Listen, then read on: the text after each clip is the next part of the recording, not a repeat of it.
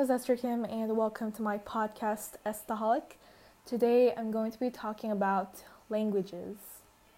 There are a lot of different languages in the world, and the most common language, or the most popular and the most learned language, is Spanish and French. I actually tried learning French about one or two years ago, but after a few days, I kind of fell back from it and stopped learning French. It was really fun learning French, and I wished I had kind of learned a bit much better, but it was self study, so I couldn't really keep on that because I'm not really persistent with the things I do. Anyways, aside from those little facts I have talked about, um, since I was young, I lived in China and Taiwan, and right now I'm living in Cambodia. So, as I was young, people um, complimented me and my brother for speaking or knowing a lot of languages. And the language I know for the basic words are Korean, English, Chinese, Khmer, and well, right now my skills on Chinese and Khmer has really decreased as years went by.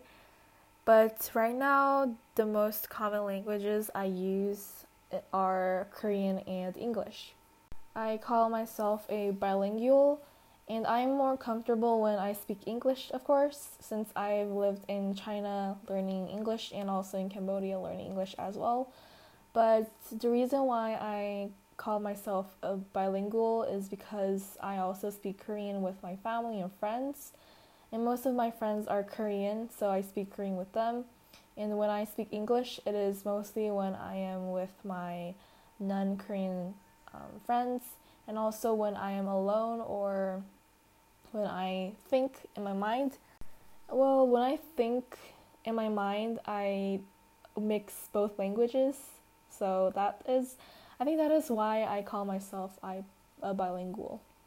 Though I kind of wished I have learned Chinese a little bit when I was in China, but I did not have any opportunity to learn it, so I'm trying to do my best in my Chinese class right now at my school. Other than Chinese, the language I want to learn the most is either Spanish or French. I find them really cool and they sound really satisfying and um, very fancy. So, if I have the opportunity or time to learn another language, then I would choose either Spanish or French.